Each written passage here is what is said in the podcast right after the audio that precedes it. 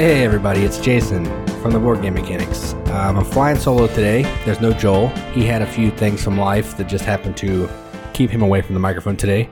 So yeah, I'll be here. Um, we're gonna do a quick intro and some news. And then I'm gonna grab a few clips from past shows that I really think are cool, and I'm gonna kind of make a a BGM greatest hits of sorts. So we'll see how that pans out. But I want to go over some news. I'm gonna do some house cleaning things, and then you'll hear some cool bits that I have.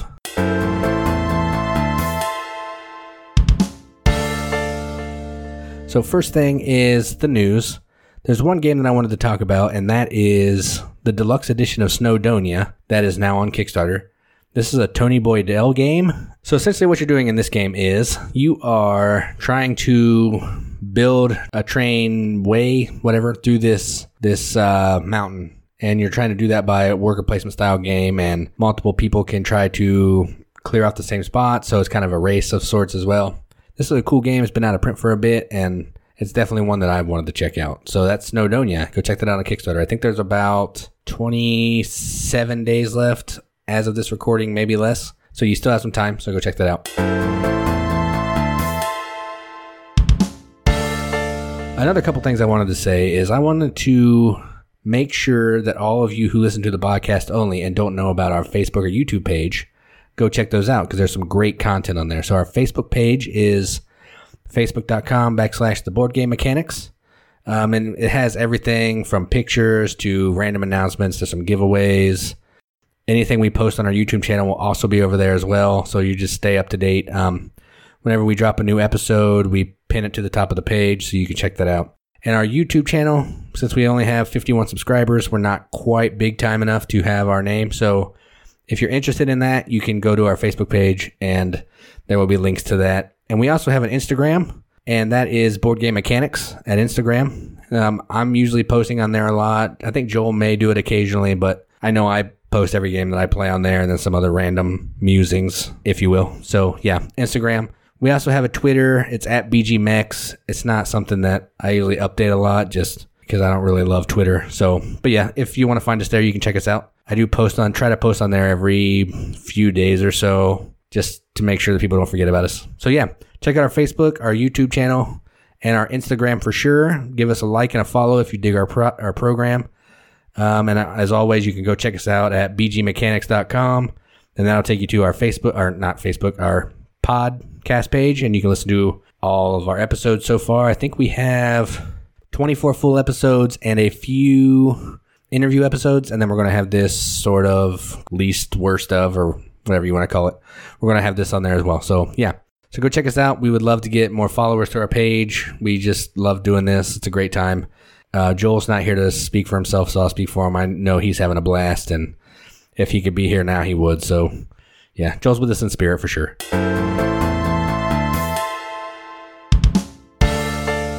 There's one little bit that's been unreleased that I'm going to throw at the front of this. Um, this is a, an interview from Origins that I did with Sean from Van Ryder Games. And the reason it didn't get included on our Origins interview episode is because I don't know how to uh, push record. So he went through this awesome spiel about the graphic novel adventure books, and I didn't get any of it except for like a book and a half. So just know that I asked him a question. He did an awesome pitch. And now we're going to start with, I think there's two books that he gets to touch on it here at the end. So enough of me. Let's go to Sean.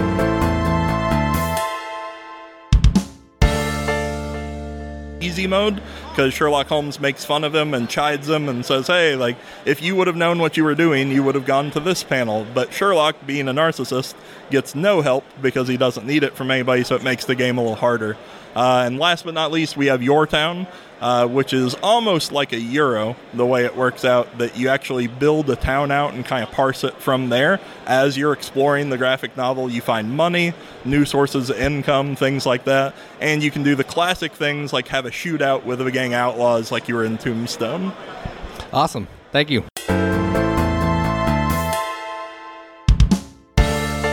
Hey, Joel here. I'm with uh, Filker Tom, who is a local uh, artist here at here at uh, Origins Game Festival, and he's got a piece that we're going to listen to here. This is actually dedicated to the movie that just came out a few weeks ago and the predecessor movie that came out in 2012.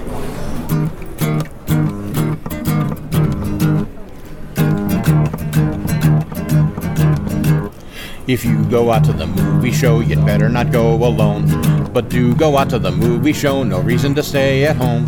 For every superhero that was will pound on Loki simply because today's the day we're going to see Avengers.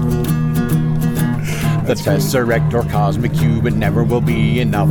Cause Steve's naive, but not a rube, and Iron Man's really tough.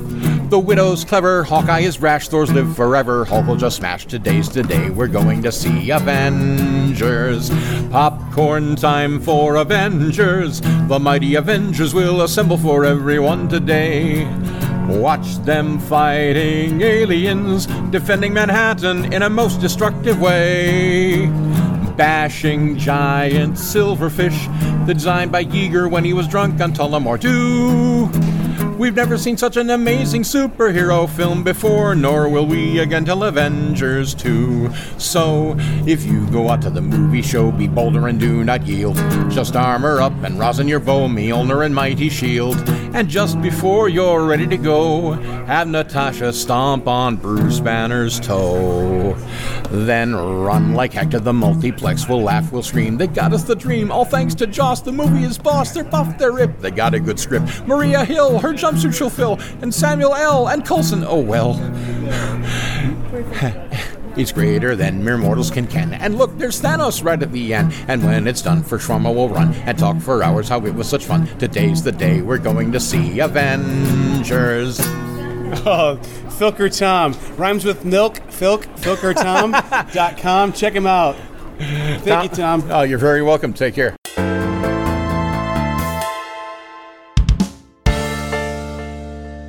I I'm really hoping that my wife listens to this podcast. So we have a like date night this weekend.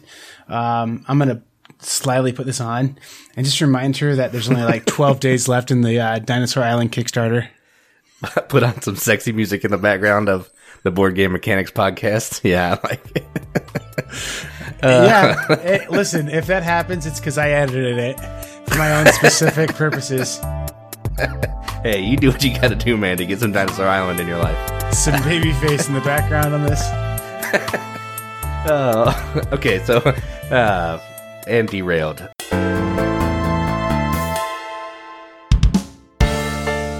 I felt really bad about the Yokohama thing that I didn't know Yokohama is a uh, female, a woman. Oh, yeah, yeah. But but I'll, I'm gonna outdo that story with this one. I was listening to NPR tonight, and they were talking to the to the actor who plays Cece on on uh, New Girl, and she's from India, like she's Indian. And the lady on NPR goes, "So your character is Native American, then, right?" And I thought, "Oh man," she thought she couldn't say Indian because it wasn't politically correct, but like that's what her character is. It's Indian. So I felt like Right, I felt like I was like really mildly misinformed compared to that. So Yeah, and, yeah, I mean, like it's NPR too. Like I'm guessing at least like one and a half or two times as many people listen to NPR as our podcast. So I mean, Yeah. how embarrassing for her. Yeah.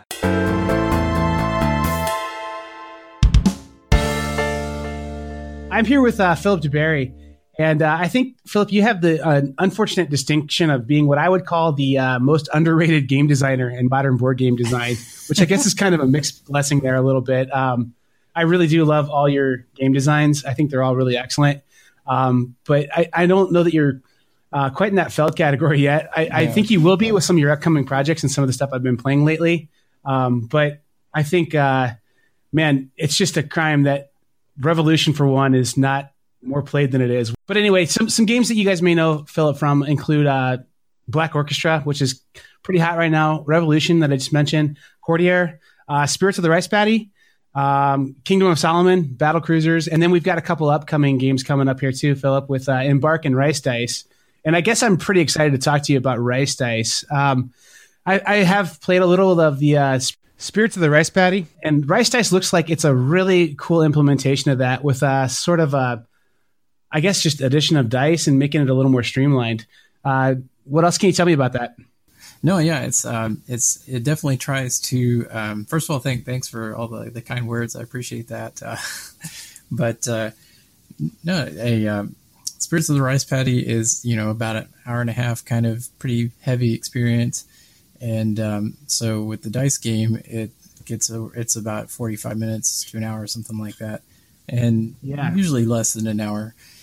And uh, and yet you get to do a lot of the same things that you do in the board game, but it's all kind of condensed down and, and it's on a lot fewer cards. But we've been able to retain a lot of the feeling of the uh, the bigger game, but just kind of in a smaller time. Obviously, not everything comes over, but uh, enough so that you can get a really good taste of it. Yeah, I, I looked at a preview of this, um, and first thing that struck me was the size of the dice that they had in the prototype. Uh, it just looked like nice, chunky, high quality dice. So that really got me excited to start with. And then one part in Spirits of the Rice Paddy that I think really makes that game is the card play. And I feel like you were able to keep that part of the game really present in Rice Dice, it, it seems.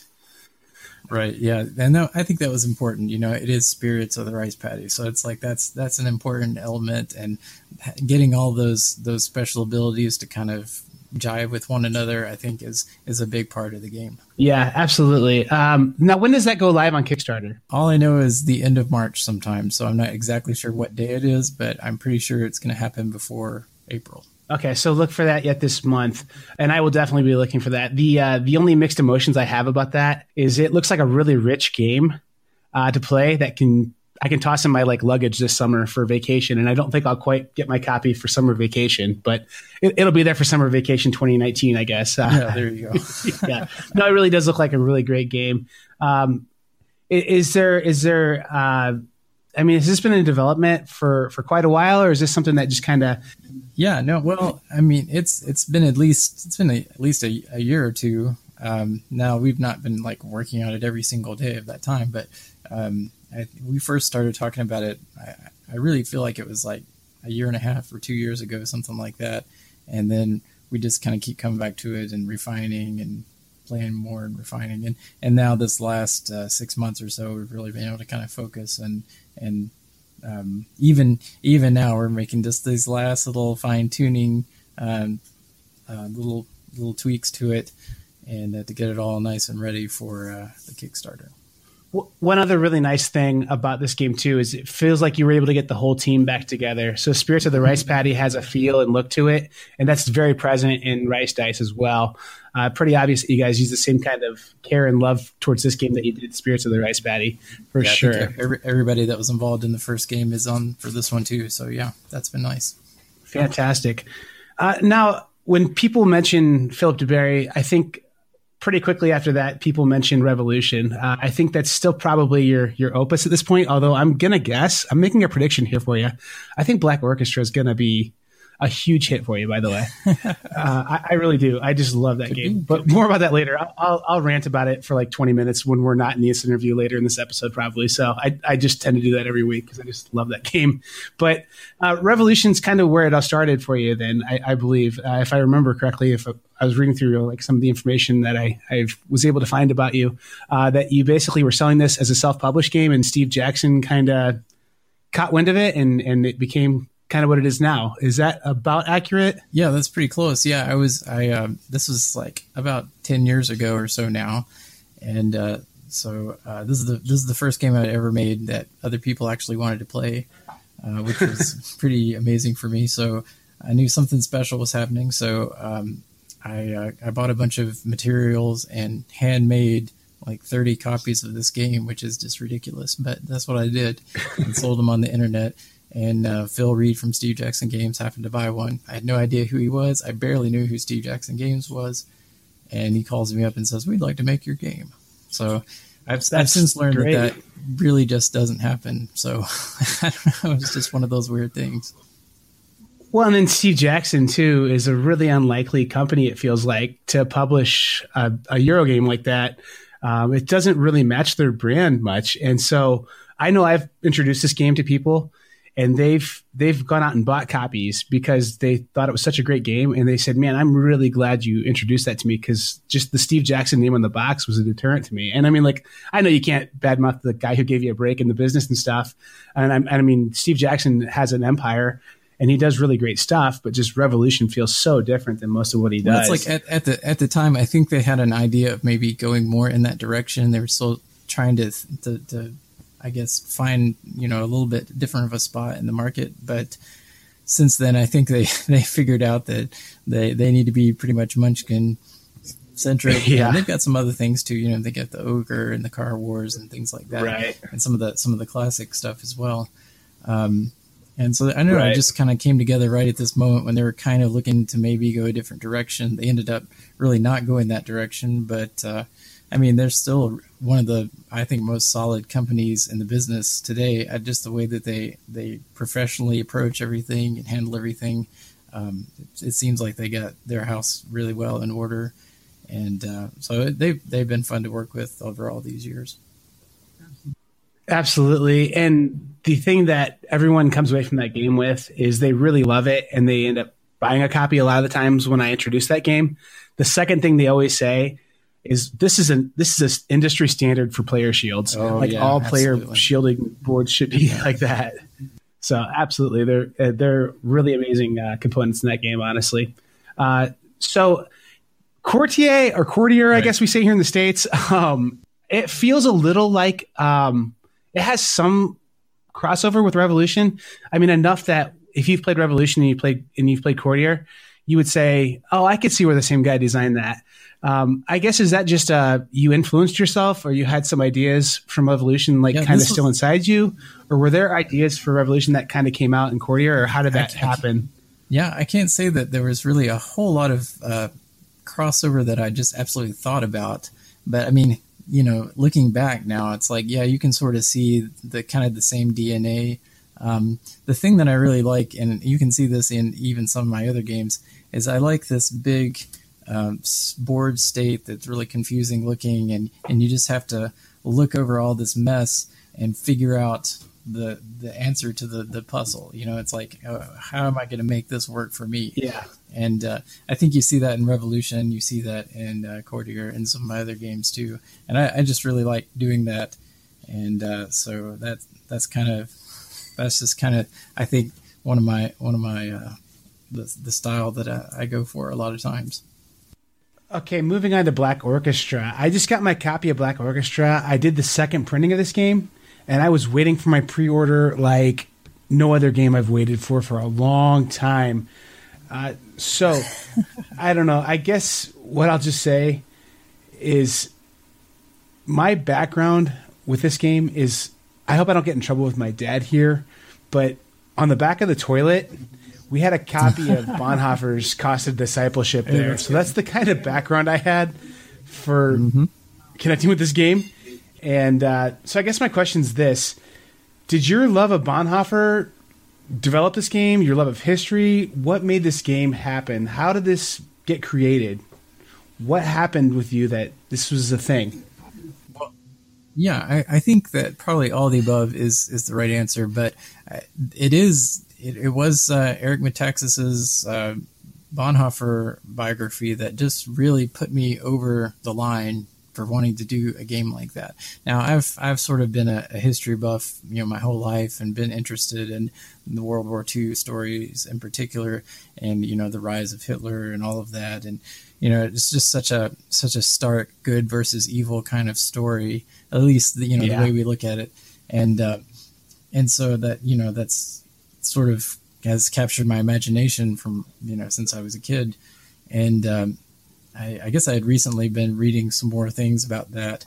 Um, I had read uh, Albert Speer's book, which you sort of need to take with a grain of salt, but it's kind of a, an eerie sort of look at the inside of how some of that stuff worked.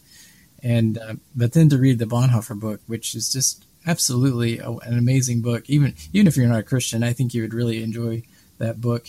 And uh, it's it's a page turner. It's it's a uh, uh, just an exciting and dramatic story, and um, and so you know I just got my mind going that that I I could make a game like this, and I needed to this this could work as a as a good subject matter.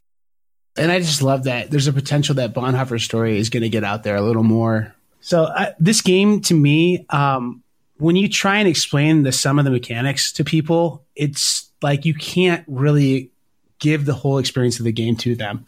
Um, for me and my experience of it, I, I mean, I sat down and played this game, and it just moved me in a way that was I, I've not really been moved by a game this way in a long time. Um, So these event cards would flip, and the way how the different tracks would be manipulated and how they related to these real historical events, just the way how it made me understand and have a, just such a deeper sense of empathy for what these people were trying to do as a part of this resistance movement and just how their opportunities were so few and how things had to have lined up just the right way to try and make Project Valkyrie or the Black Orchestra be successful. Yeah. Just all that comes so alive in this game. Uh, I absolutely love it. And the, you know that's that's really what what I was after. I mean, I wanted players to have um, I wanted players to have that those some of those same conversations that the real people involved might have had, you know, and to have some of those same feelings and the, the kind of the same emotions, and um, and so I, so yeah, that's absolutely what what I was going for, and uh, you know, I, I think it, it sort of worked out that way. Absolutely, just love this game. It's my favorite co-op game right now, and I'm gonna say that this game like I lost sleep over it because I was thinking about like playing it again. Like that's the kind of influence it had on my mind and my thinking. I just absolutely love it. Uh, it's so good. Uh, so, and I can tell it was a labor of love uh, that you definitely put your heart and soul into it too. I mean, you just you can feel it. I mean, it just feels like art. It feels like board games as art. Um, so, how long was that game in development? How long were you working on that? You know, I think that's probably the game I've worked on the longest of any of them, and yeah. Um, and you know, worked on it the longest. You know, it's like not just had to wait the longest for it to be published. I did wait a very long time for it to be published, but um, but I mean, we we hammered and hammered and hammered on that thing. So um, I uh, sometimes that doesn't you know that doesn't always work out, but I think it it may have worked out in this case. It shows in the final product, in my opinion. I feel like you are going to have people just I don't know. It's it's your current opus. I think hopefully right like Rice Dice will be your opus and like it'll be backed on Kickstarter for like a billion dollars or something. But I mean, uh, I absolutely just love Black Orchestra. I, and I own several of your games. Um, and and this one just uh, the thing I like about your designs so much are they are usually pretty unique. I mean, there's just I don't know. Um, some designers get ragged on for you know you get a feel for their games but your games all have such different feel to them you know kingdom of solomon battle cruisers uh, courtier black orchestra they're all so different. So i think that really just speaks to i guess the genius you have as a board game designer. Um, well it speaks to uh, you know wanting to do something different every time. So then uh, embark um, there's not a lot of information about this one out yet. I just know that tmg has released cover art for it. And they've basically said this isn't going to be a Kickstarter. We're just going to go straight to press with that. Um, what can you tell me about Embark, I guess? Well, I think you're actually going to see some similarities between this and Revolution as well. I mean, we have the uh, the bidding screens up again, and uh, this is sort of me trying to, uh, you know, grab some of those things and re-implement them in a different way. There's some area control in there, and but um, the idea of the game is you are trying to uh, load people onto ships and take them off to these islands and try to colonize the islands. And so, um, so the thing is, you got a little board in front of you that correspond to all the ships that are available, and all the ships are kind of randomized, and they have different amounts of space and different jobs on them.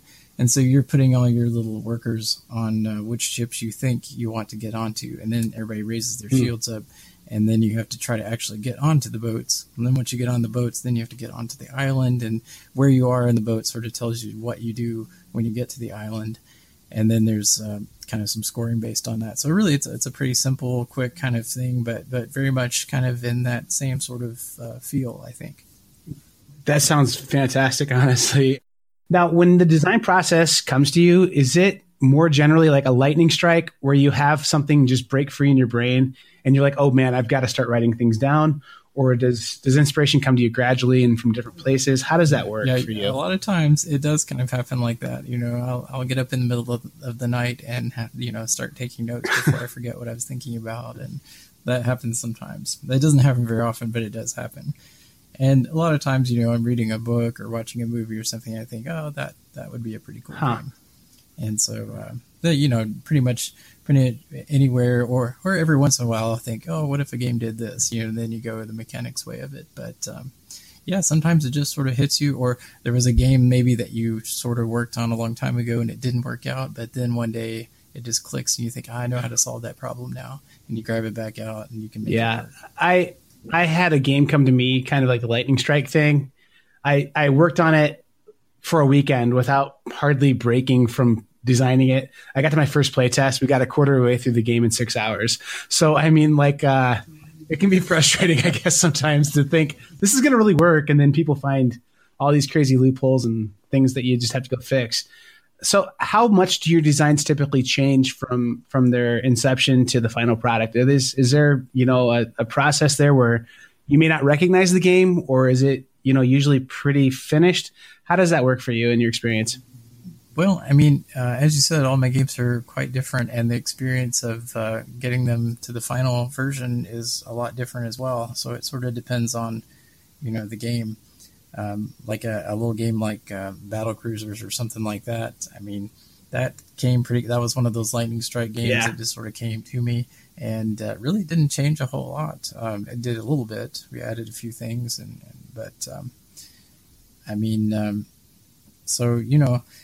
I think um, by the time that I actually get like a prototype down, um, it's pretty close to something that I think is going to work, and it doesn't always work. But if it does work, then um, and, of course it depends on the the publisher too. Sometimes publishers like have kind of a specific place in their catalog that they need a game or they need to be a different kind of theme or something like that. Um, but you know, sometimes uh, we don't have to do as much, but then other times it's kind of a lot. So it just sort of Sure. depends. Sure, that that makes sense. Uh, now, one more serious question. I'm going to give you a couple goofy ones that we can have some fun with. Um, what designs from other designers have impacted or influenced your designs? Has there been a game out there that you played and you go, "Whoa, that's that's really something"? Well, I I guess I have to say that uh, Dominion has always been one of my favorites, and that that just sort of changed my whole idea of you know what was possible and and just the the feel that you could get playing a game. Um, I like the game Innovation, Mm. um, and by Carl Chudyk, and that that also uh, I know I've spent lots and lots of time just like trying to figure out what in the world makes that game work. Um, Yeah, even even a game like Splendor, I, I was really taken with Splendor for a while, and just you know, I, I understand it's a pretty simple kind of game, but but the thing that you know is is keeping my attention is you know just this question of why is this fun? You know what what is the Yeah. what is it about this thing that that's that's pulling me in? I mean, it's such a simple thing. There's really not much to it, and yet, and so you know, I've I've thought a lot about some of those games and. Um, and continuing to think about that. And uh, so, yeah, definitely some big influences. I, I definitely can see where um, those those simple, just fun games that just work uh, could influence your designs because I see that in yours as well. Um, well, great. Okay, so now let's go to this, some just silly, weird questions here. Okay, so if animals could talk, which one would be the rudest? the rudest. Um, hmm. I don't know, maybe like uh, warthogs or something, or Oh, definitely warthogs. Uh, maybe man. maybe raccoons. Actually, I, I have a particular hatred for raccoons these days. You must have a outdoor trash can or something. I don't know. Something like that. Uh, I don't know. They they crawl around on my deck at night. Yeah. All right. In uh, in forty years, what will people be nostalgic for? I don't know, probably the, the quaintness of sitting in front of a screen and seeing it, you know, with their eyes and not having something implanted into them or something. I don't know. right. Their flesh and bone bodies, not their cyborg implants that they have anymore. Yeah. I hope I'm wrong about that because that sounds horrible. It does. Absolutely, it does. Well, thank you for your time. Uh, Rice Dice going to be on Kickstarter. Keep an eye out for that, guys. It looks like an excellent little game uh, coming out here sometime in March. And then also later this year, I hope, I would think, uh, Embark is going to be around. Um, any other projects you want to mention? I, pro- I probably should mention um, that uh, Kingdom of Solomon is kind of coming back as a game called Wisdom of Solomon, and it's going to be like totally revamped, and that's actually going to be on Kickstarter probably in May. So that's another Great. one kind of coming up. Great. I will look for that. Well, I appreciate your time. Um, and look for those Kickstarters, guys. Do yourself a favor. Great designer. Great guy. Thank you so much. Thank you.